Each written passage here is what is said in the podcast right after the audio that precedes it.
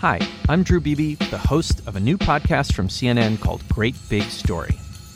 It's a show about the curious side of the human experience. And I know that sounds like a lofty idea, but hear me out. Over the course of this show, we'll talk to some of the most interesting people you've ever met, from brilliant code breakers to a couple building their own artificial island. If you're itching for a good story and you're curious like I am, well, I think you might like this show. Give us a listen wherever you get your favorite podcasts. Good evening. At the end of a landmark day for the country, a key figure in President Trump's alleged Ukraine extortion scheme, Lev Parnas, says, quote, the president knew everything I was doing. What's more, he says, and these are his words, everybody knew. Vice President Pence, he says, he believes was in the loop. Mick Mulvaney, John Bolton, all in the loop. And as Rudy Giuliani's go-between with Ukraine, the guy who was actually on the ground for Giuliani in Ukraine, in Ukraine Lev Parnas is certainly in a position to know. He also, we should point out, is an alleged felon. He's under federal indictment on campaign finance charges. He's wearing an ankle monitor. He's out on bail. He has baggage. But as prosecutors often say, they don't get to choose their witnesses. It's the alleged bad guys who choose their associates. In a moment, our conversation so you can decide for yourself what to make of Lev Parnas' story, of the pressure campaign he says he helped carry out, the extortion he says he helped carry out on the president's behalf to get the Ukrainians to announce an investigation of the Bidens. And with his words practically hanging in the air tonight, today, the nonpartisan Government Accountability Office, they released a bombshell report saying the administration broke the law when it withheld congressionally mandated military aid to Ukraine. So in the space of a day, government watchdogs say the White House broke the law. An alleged henchman directly implicates the president and other top officials in the scheme.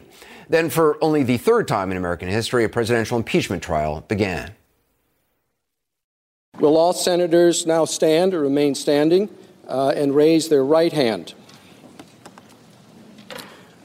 Do you solemnly swear that in all things appertaining to the trial of the impeachment of Donald John Trump, President of the United States, now pending, you will do impartial justice according to the Constitution and laws, so help you God? The clerk will call the names in groups of four and senators will present themselves at the desk to sign the oath book. Impartial justice. They swore that they would do that. Impartial justice. One by one, they did. They signed that oath. Then a few moments later, the sergeant at arms made it official. Hear ye, hear ye, hear ye. All persons are commanded to keep silent on pain of imprisonment while the House of Representatives is exhibiting to the Senate of the United States articles of impeachment against Donald John Trump, President of the United States. And not long after that, the president weighed in. It's a hoax. It's a hoax. Everybody knows that. It's a it's a complete hoax. The whole thing with Ukraine. So you have a perfect phone call. Everything was perfect and they impeach. It's totally partisan. We had 195 to nothing Republican votes. I guess we got a Democrat actually came over to the Republican side.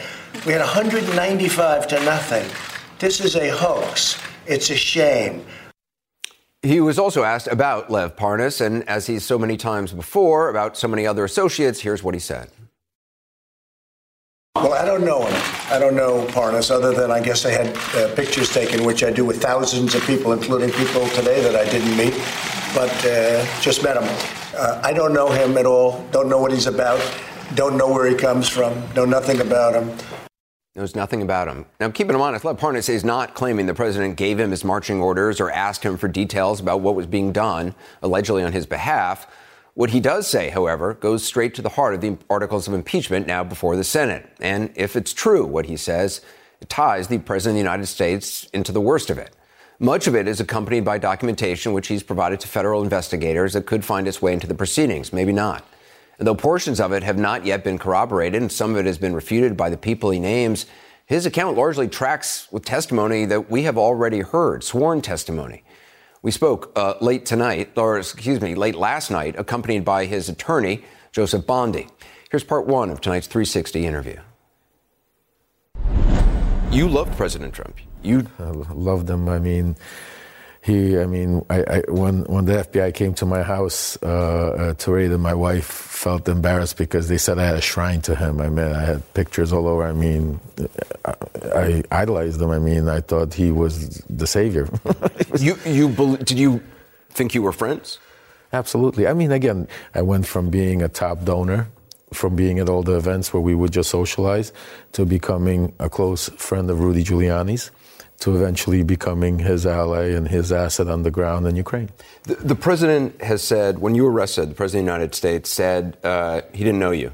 I don't know those gentlemen. Now, it's possible I have a picture with them because I have a picture with everybody. I don't know them. The truth is out now, thank God. Yesterday was a big day for us. I thank God every day. I was worried that that day is not going to come. I thought they were going to shut me up, make me look like the scapegoat, and try to blame me for stuff that I wasn't done, but with God's help and a great legal team that I have besides me, we were able to get the information out, and now it's out there. So I welcome him to say that even more. Every time he says that, I'll show him another picture. He's lying. He's lying. Your attorney in a tweet had said that there were two times in which you gave the message of a quid pro quo to Ukrainian officials. What were those two times? I think there were probably a little bit more than two times, but uh, there were so. The first quid pro quo we gave was when we met with President Poroshenko. Uh, that was uh, former president. former President Poroshenko. So, what was your message to Poroshenko? Poroshenko is that if he would uh, make the announcement that he would, would he would get uh, Trump would uh, either invite him to the White House or make a statement for him, but basically would start supporting him for uh, you know president. So that was the first quid pro quo. Poroshenko can come to the White House or get a meeting with Trump if he announces an investigation. Correct. What was the next one? And you have to understand because this was a transition time. He was uh, Zelensky just won. He was president elect. Uh, and he the, the, most the number one thing on their agenda was not even the transition it was to get the inauguration because it was a big thing he was a young to show president. the american backing of the new of the new of administration course, because he had no strength with so russia i mean giuliani it, cancels his visit because uh, there's a lot of bad publicity about it in the United States. He cancels his visit. You go have the meeting with a high level uh, official in Zelensky's Correct. circle. And what's the message you deliver? I basically told him very strict and very stern that uh, several things. A, that uh, he needed to make an announcement, Zelensky needed to immediately make an announcement, literally that night to, or tomorrow, within the next 24 hours, that they were opening up an investigation on Biden. At that point, was there any mention of withholding of aid? Yeah, it was, uh, uh, well, if they didn't make the announcement, basically, there would be no relationship, not just, it was no specific military, there was no aid that was going to be assisted, there was going to be no inauguration, Pence wouldn't be at the inauguration, and there would be no visit to the White House, there would be basically, they would have no communication. So, how, you told the top official in the Zelensky inner circle that if they did not announce an investigation, of the Bidens immediately um, and get rid of some folks around Zelensky who they believed were opposed to President Trump, that there wouldn't be any aid, and Vice President Pence would not even come to the inauguration. Correct. And what happened? What did they say? I called Rudy, told him that I don't think it's gonna. There's gonna be an announcement, and he said, "Okay, they'll see." They'll see. They'll see. And what happened the next day? I got called and said that they got a call from the embassy. Some, basically, some, they found out that Pence is not going to be there. They got, got, he got canceled. They said that there was a scheduling problem or something. The day after you delivered that message. Correct on the thirteenth. Right on the third. It was a Monday, the thirteenth, uh, and then uh, uh, after that, like I think on the sixteenth or the 15th, I don't remember the exact dates. Uh, they had them because they were flipping out what to do. They didn't want to be embarrassed. They didn't know if anybody at all was going to show up. If you know, but they knew Pence wasn't coming, Trump wasn't coming. How did you have the authority to say the Vice President of the United States will not attend the inauguration if you don't do what I say? I mean, that's what I was told to do. Who told you to do that? Rudy Giuliani. This letter that, that you gave to the, uh, the House, the first line in it, which is a letter from Rudy Giuliani to President elect Zelensky, says, I am private counsel to President Donald J. Trump. Just to be precise, I represent him as a citizen, not as President of the United States. This is quite common under American law. Uh, duties and privileges of a president and private citizen are not the same. So he, he is making a very clear point that he's not representing the interests of the United States writ large, of American national security. He's representing the interests of Donald J. Trump. That was always the point. That was. That was always made. That was always clear. He always made it clear that he doesn't represent wherever we went.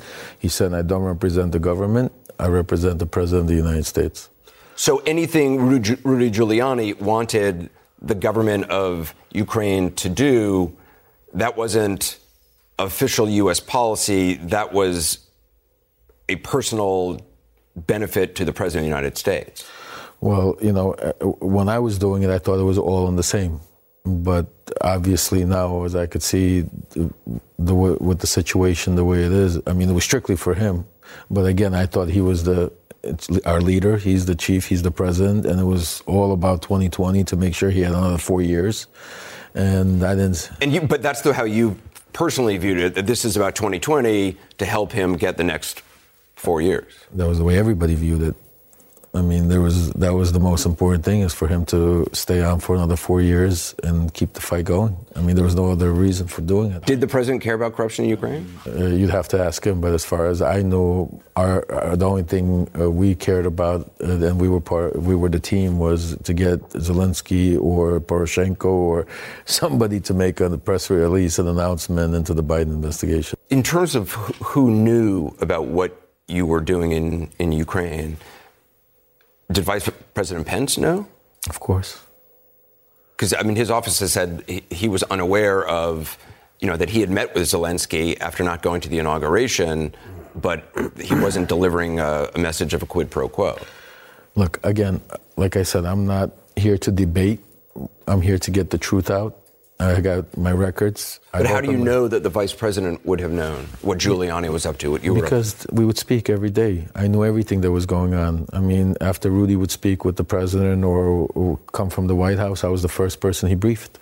I mean, we had a relationship. We were that close. I mean, the, I mean, we were together from morning to night. I mean, he took me. I mean, every so, interview he would do, I would be sitting over there while he was eh, doing the interviews. I mean, so Giuliani knew everything you were doing. Everything he was. You're saying Vice President Pence knew. Well, I don't know if my Vice President knew everything we were doing. I, am sure he was. But he knew he was about a quid pro quo. Of course, he knew. Everybody knew. That, everybody that clo- was close to Trump knew the, uh, that this was a thorn in the side and this was a serious situation. Bolton. That's, Bolton. Mulvaney. Mulvaney. Uh, Bolton, I don't think agreed with it. I think uh, there's certain people that agreed with it and didn't agree with it. He, he called it a drug deal, according to Fiona Hill. I think Bolton is a very important witness because I think between me and Bolton, we could fit in all the dots. I think uh, because I was on the ground there and he was over here. I and you'd be willing to testify? I would be very willing to testify.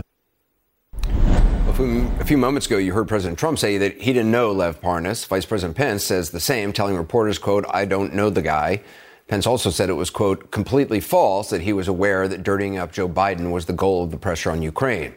We reached out for comment from Rudy Giuliani and got no response. However, he did say this about his former associate Lev Parnas to the Associated Press. I'm quoting now I feel sorry for him. I thought he was an honorable man. I was wrong.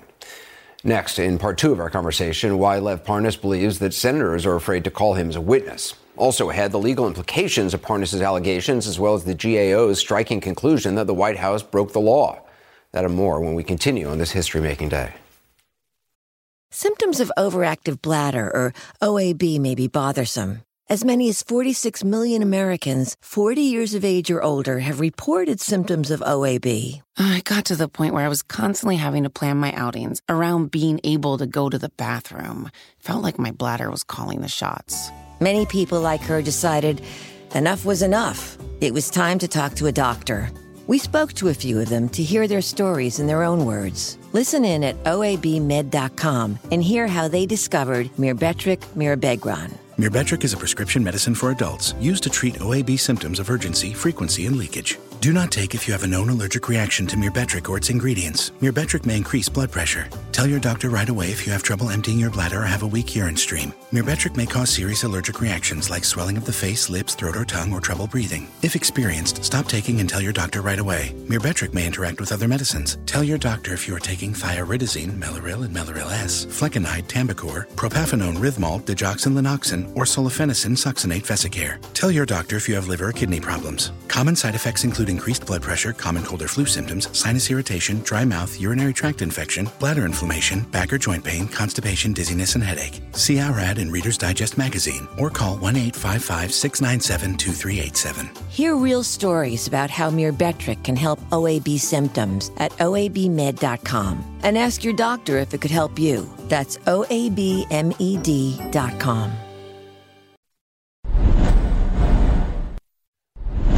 Oh, before the break, you heard Lev Parnas say he is, quote, very willing to testify at the Senate impeachment trial. Part two of our conversation, he talks about why that might not happen. But we begin with his account of the campaign to get rid of Marie Yovanovitch, the ambassador to Ukraine, and his very, uh, according to him, big role in it. Did you want Yovanovitch removed? Me personally? Yeah. I mean, I didn't have no personal motives. Did you know her? No, I don't know her. Did you have an opinion? You didn't have an opinion about her at all. I mean, my opinion came from the crowd I was in. And it, over the time, it grew more and more and more and more and more and more and more and more. And eventually, I felt like, yeah, like I hated her because, you know, everybody hated her. And she, I mean, You say the crowd, you mean Ukrainians or Giuliani? it's primarily our Trump crowd. Why did they hate her? Uh, because uh, she was supposed to be a Soros left. Uh, she was supposed to be a, a leftover f- from the Obama Soros uh, uh, Democrat era, and that she was. That's not what you were told. That's what I was told. That she's not a Trumper, and to my knowledge, uh, he, uh, the president fired her at least four times, maybe even five times. I mean, once in my presence. Yeah, yeah, explain that. You, you said that he fired her in front of you? Correct. What, what happened? Uh, that was uh, the first interaction about her. Uh, we had uh, it was a dinner at the uh, private dinner for a super PAC uh, in. Uh, Washington D.C. at the Trump Hotel, and in in the conversation, the subject of Ukraine was brought up, and I told the president that she, our opinion uh, that she is bad mouthing him, and that uh, she said that he's going to get impeached, something like that. I don't know if that's word for word, but that she was. Uh, you said that at the table. Correct. Where the president was. Correct, correct. And his reaction was he looked at me, like, got very angry and basically turned around to John DeStefano and said, fire her, Hmm. get rid of her. You've been described the position you ended up with with Giuliani. You've been described as a as a fixer for Giuliani on his efforts to dig up dirt on the Bidens. Is that accurate? I I don't know what you call a fixer. I mean, I was uh, Arrange meetings. Yeah, well, conduct uh, meetings. That I mean, that's exactly what I did. I mean, I was the middleman between two worlds. Uh, uh, here I was. I had a partner, an Igor Fruman, that uh, grew up in Ukraine, had extensive business there, and uh, because of his businesses, he knew all kinds of people uh, that were, you know, politicians. That he could get, uh, he could he had the contacts. it was all his contacts. I didn't have any contacts in Ukraine. I don't have any contacts in Ukraine. For a guy who doesn't have contacts in Ukraine, you were able to get meetings with a lot of very important people in Ukraine. Why was that?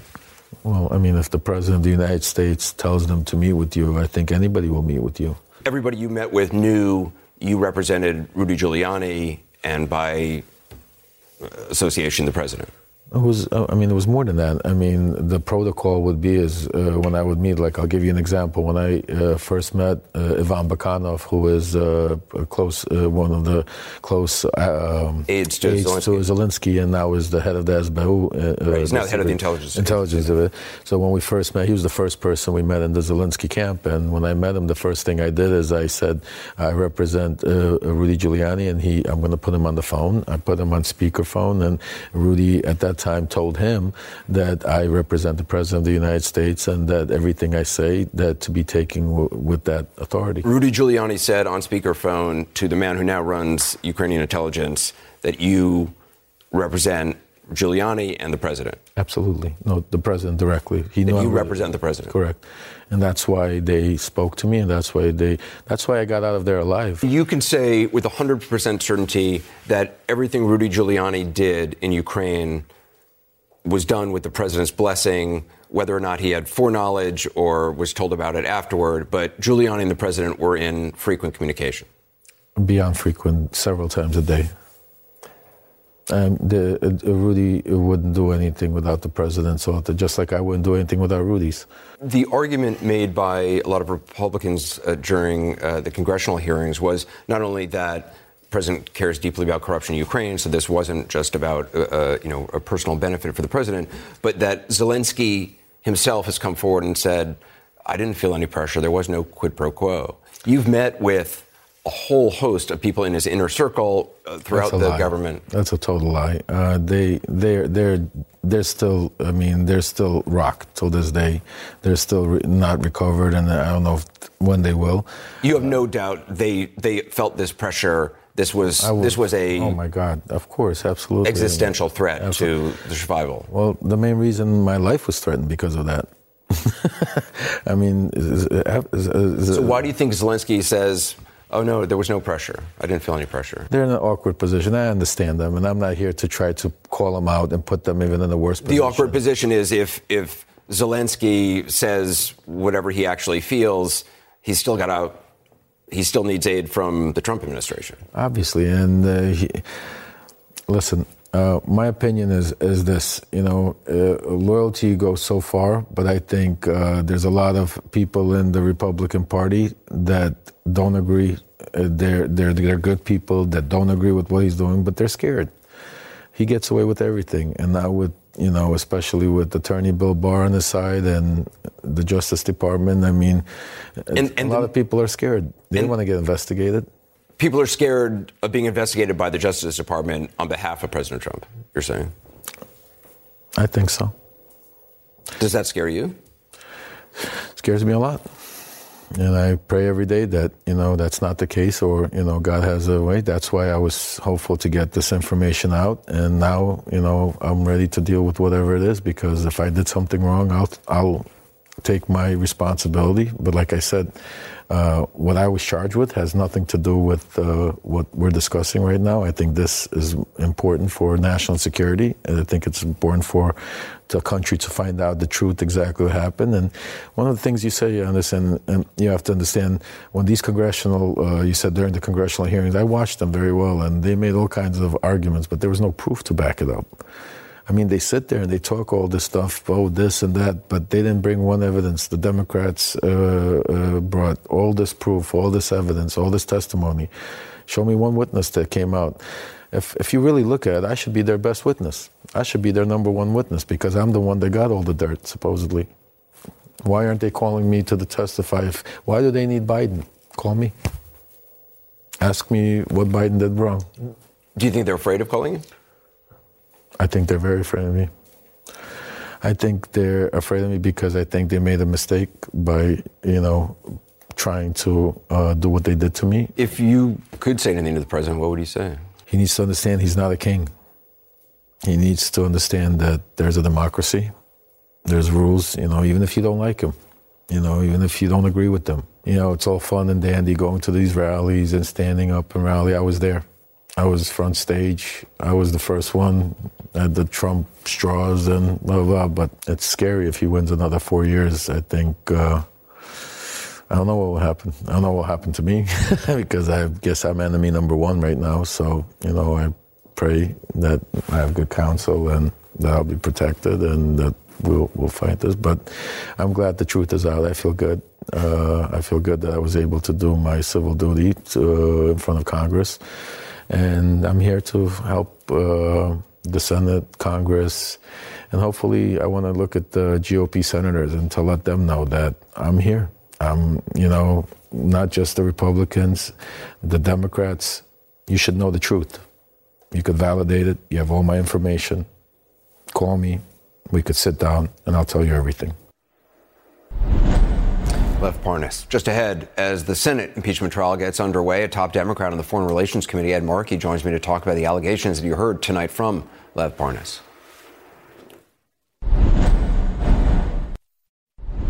Senate Democratic leader Chuck Schumer was asked today about the allegations and evidence given by Lev Parnas and whether Democrats should call Mr. Parnas as a witness if given the opportunity. Senator Schumer said that Parnas' allegations have helped strengthen the push for witnesses and that if allowed to call him as a witness, quote, it's something we wouldn't rule out, unquote. As you heard a few moments ago, Parnas says he's hoping to get that call. if you really look at it, I should be their best witness. I should be their number one witness because I'm the one that got all the dirt, supposedly. Why aren't they calling me to the testify? If, why do they need Biden? Call me. Ask me what Biden did wrong. Do you think they're afraid of calling you? I think they're very afraid of me. Just talking about Republicans there. Joining me now is Democratic Senator Ed Markey, who's one of the jurors in the impeachment trial. He also sits on the Foreign Relations Committee. Uh, I'm wondering what you make of, of saying uh, President Trump knew exactly what was going on. He's also, though he has no direct evidence about the uh, vice president, he believes Pence would have known as well, as well as uh, Mulvaney and Bolton and others. I'm wondering what you make of, of what his of his allegations. Well, he's only saying what Ambassador Sondland said that everyone was in the loop, everyone knew, everyone was completely and totally aware of the fact that the president uh, was withholding $391 million worth of American taxpayer money in order to extort an investigation of the Biden family. So it's very consistent with everything we've heard up until now, but we're very close now to the source because of the relationship which uh, Mr. Parnas has with uh, Giuliani and, uh, and so we know that he was integral to pulling off this caper.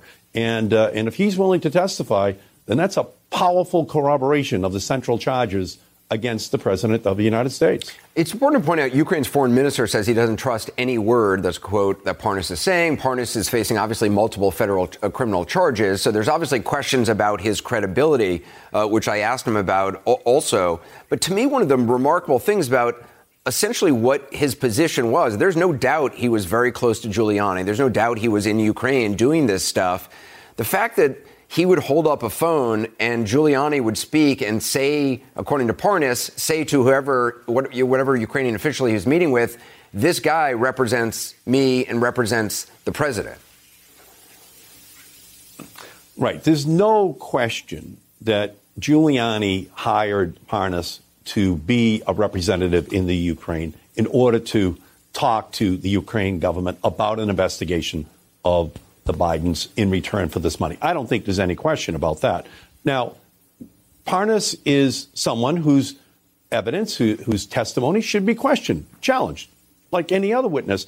But he should be a witness. He should have his documents presented to the Senate. This is a, ultimately a trial is a search for the truth.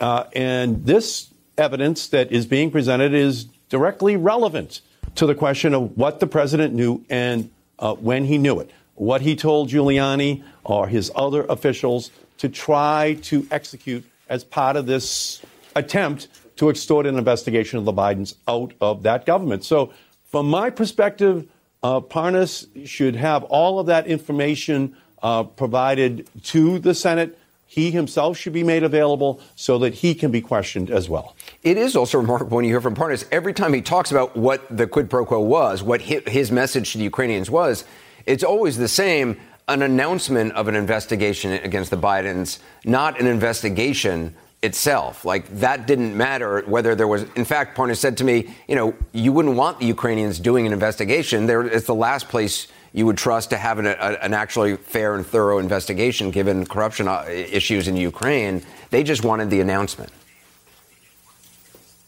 It's clear that at that time that President Trump was paranoid about Joe Biden, uh, that he wanted to discredit, undermine that candidacy. I don't think there's any question about that. Uh, the only issue now is whether or not the Senate is going to hear yeah. from Mick Mulvaney, who was firsthand uh, uh, in access to the president, whether or not we're going to hear from John Bolton, who called it a drug deal, whether or not the other witnesses at OMB or in the White House who had firsthand information are going to be allowed to give that information to the United States Senate and to ultimately the most important audience, the American people. And Parnas and his information uh, only reinforces uh, the testimony that the House of Representatives heard. This would be on top of all of that testimony. Yeah. That's what a trial is. It's not a grand jury proceeding. That's essentially what happened in the House. This is a real trial, and you cannot, as those who are conducting a trial, blind yourself willingly to the information which is now available, an avalanche of information, which has now become available since the House voted their impeachment articles so that the American people and the Senate, which is, by the way, also on trial along with President Trump, to conduct a trial full and fair so that the American people can Yeah. understand what was being done in their name. Senator Markey, I appreciate your time. Thank you. Thank you. Want to bring in our chief, uh, CNN's chief legal analyst and former federal prosecutor Jeffrey Toobin, also CNN senior political analyst and USA Today columnist Kirsten Powers. Uh, Jeff, uh, what do you think of Parnas as a witness? Well, you know, he has this distinctive style. He's very deadpan, he's very low key. And it, you somehow don't realize how extraordinary a story he's telling. I mean, here's this guy, the proprietor of a company called Fraud Guarantee, and he is going to the uh, leadership of the government of Ukraine and saying, unless you announce an investigation of the Biden family, you are not getting the money that Congress has authorized. You're not getting the uh, visit for, you know, from, from the president, and you're not getting an o- Oval Office visit. And it's true. It, none of it happened. Uh, and, the and- fact also, he's just some guy who shows up in their offices and holds up a phone, and according to him, Rudy Giuliani's voice emerges from the phone saying, "You got to listen to this guy." and and he is and you know the the story checks out to the extent we can obviously i think senator markey said it right you should test his his sure. credibility like anyone else but does he have a story to tell he sure as hell does Kirsten, I'm wondering what you make of Lev Parnas. Well, yeah, I mean, I think that it's if you take a step back from everything that he's saying, he like he has this very calm demeanor. I agree with, with Jeffrey. I mean, it's a really crazy story, but it is a familiar story. It is something that if you watch the hearings, you know, in the House Judiciary Committee and Intel Committee, that that's a familiar story. There are other people that were saying a lot of the same kinds of things. So. I think the fact that he's saying, you know, this was absolutely a the president you know, was leading this whole effort, knew about it. The fact that that uh, it was always about 2020. He said to you that this everybody knew that everybody knew that this was about 2020.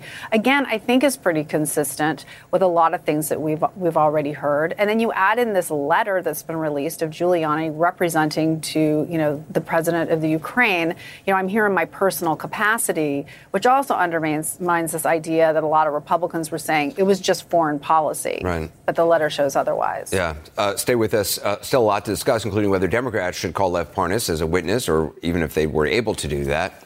Ahead.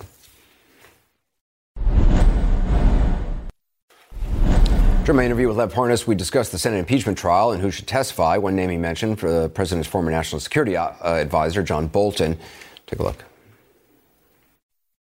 I think Bolton is a very important witness because I think between me and Bolton, we could fit in all the dots. I think uh, because I was on the ground there and he was over here. I mean, And you'd be willing to testify?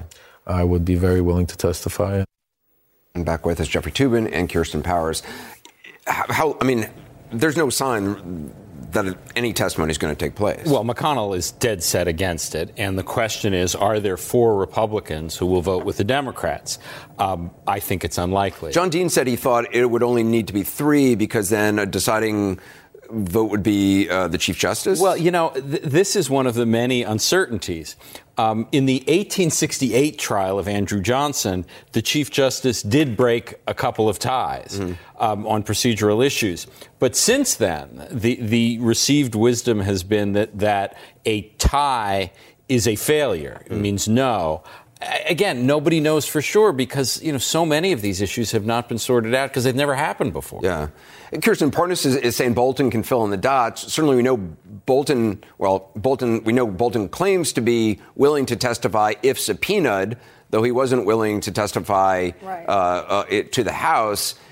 Do you think that this, do you think Parnas and, and Bolton saying he's willing to puts any more pressure on senators to call a witness? Or they don't really care? I, I I don't think that they really care, and I'm not even sure they would care if they testified, because I think what Republicans will keep falling back on is that you're just taking their word, right? So you're taking Lev Parnas's word that this happened, but the president said that it didn't happen, and they're always going to fall back on that. It doesn't matter how many different people tell the same story. So Ambassador Sondland has said the same thing that Lev Parnas said in terms of the president only wanted an announcement, right, of, of uh, an investigation an actual investigation, which undermines the whole story, which I, was, you know, he cares about he cares about corruption. Sorry, Jeffrey. No, no, I'm sorry. I, am just not sure.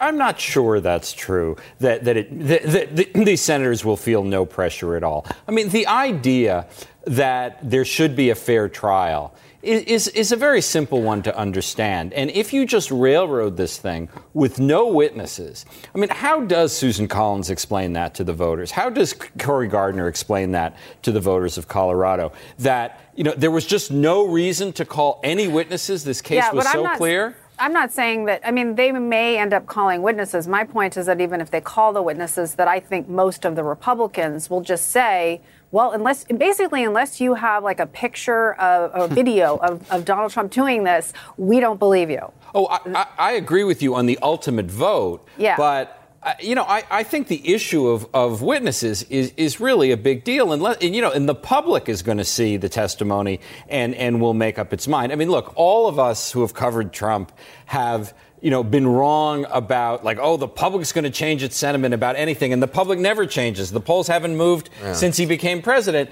But you know, I, I, do think the idea of a fair trial is a powerful yeah. one. Uh, we got to leave it there. Kirsten Powers, thank you, Jeff Toobin as well. Coming up next, uh, CNN correspondent asks Arizona Senator Senator Martha McSally a pretty routine question today. What happened next was anything but routine. That's coming up on the ridiculous. Let's check in with Chris, see what he's working on for Cuomo Prime Time. Chris? It was very interesting uh, that we saw the oath taken today by McConnell, and I think 99 of the senators, right? Uh, Inhofe is, is still uh, to be done next week. But it's already off to a shaky start. You can't really trust the oath. Uh, this guy Parnas that you interviewed, we've seen out there with Maddow's interview. He's got credibility issues. There's no question about that. But you can't ignore what he says. There are documents that back it up. He should be tested at trial. And I don't see how the Senate gets around all the information that they must ignore if they don't have witnesses. Yeah, we'll see what they're going to do. Uh, Chris, uh, will do that about uh, eight minutes from now. We'll mm-hmm. see in a couple of minutes. One senator's response to a simple question from Manu Raju finds our spot on the ridiculous tonight.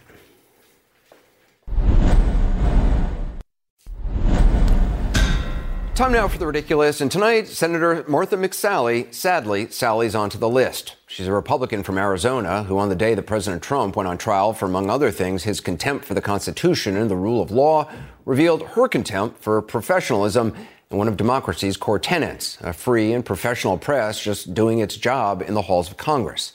This is what happened when our CNN colleague, Manu Raju, dared to ask the senator a very straightforward and very simple question. Senator Sally, should the Senate consider new evidence as part of the impeachment trial? You're a liberal. You're not going to comment, about this? A liberal hack. That's what Senator McSally called Manu. Now, for the record, Manu Raju is not just an incredibly fair and responsible journalist, he also happens to be a really good human being and a very nice person. He's incredibly polite, asking public officials questions that they often do not want to be asked. But you know what? They're public officials. That's part of their job. And by the way, the question that he asked, it wasn't exactly what Sarah Palin used to like to call a gotcha question, which weren't actually gotcha questions at all. Should the Senate consider new evidence as part of the impeachment trial? wow. If you can't answer that question, maybe you shouldn't have been elected to the Senate. What?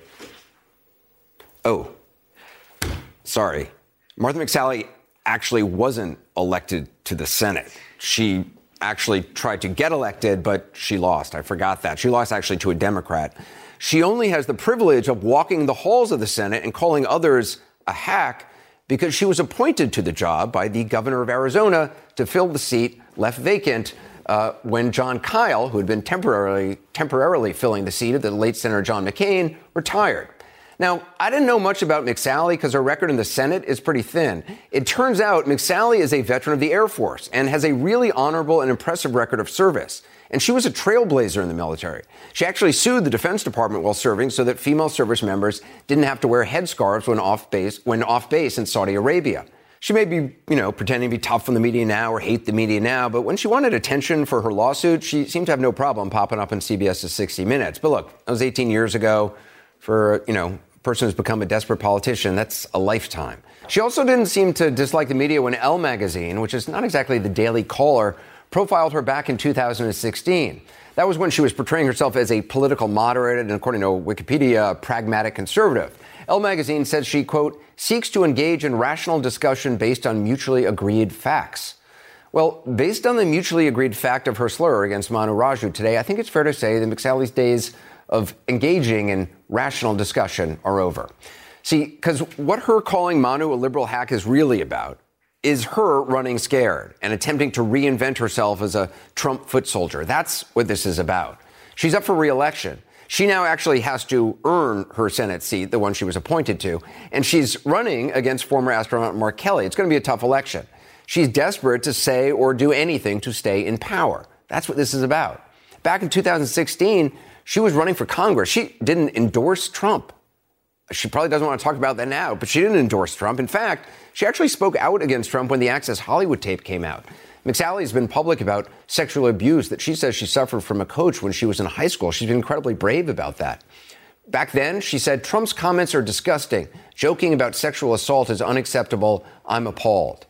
Sure, she was running for reelection as a congresswoman then in a swing district, so maybe it was political calculation, but it was at least politically a tough call. But once Trump won and she ran for Senate in 2018 for Jeff Flake's seat, she knew which way the wind was blowing. She started embracing Trump. Politico wrote, Martha McSally wants to make one thing clear before she launches an Arizona Senate campaign. She's a big fan of President Donald Trump. Big fan. McSally is brave. She's been in combat. She was a trailblazer in the military. But now she wants to stay in power, so she picks on a good and decent reporter just asking a fair and simple question. And you know how you know that this is all just a political act? Because she herself tweeted out a video of the exchange, and she herself is now fundraising on that exchange. She's trying to make money off the fact that she called Manu Raju a liberal hack. And you know what? The president is now asking people to donate to her because she was rude and unprofessional to a reporter. So big, long, slow clap for you. A reporter was just doing his constitutionally backed job. And so, congratulations, appointed Senator McSally.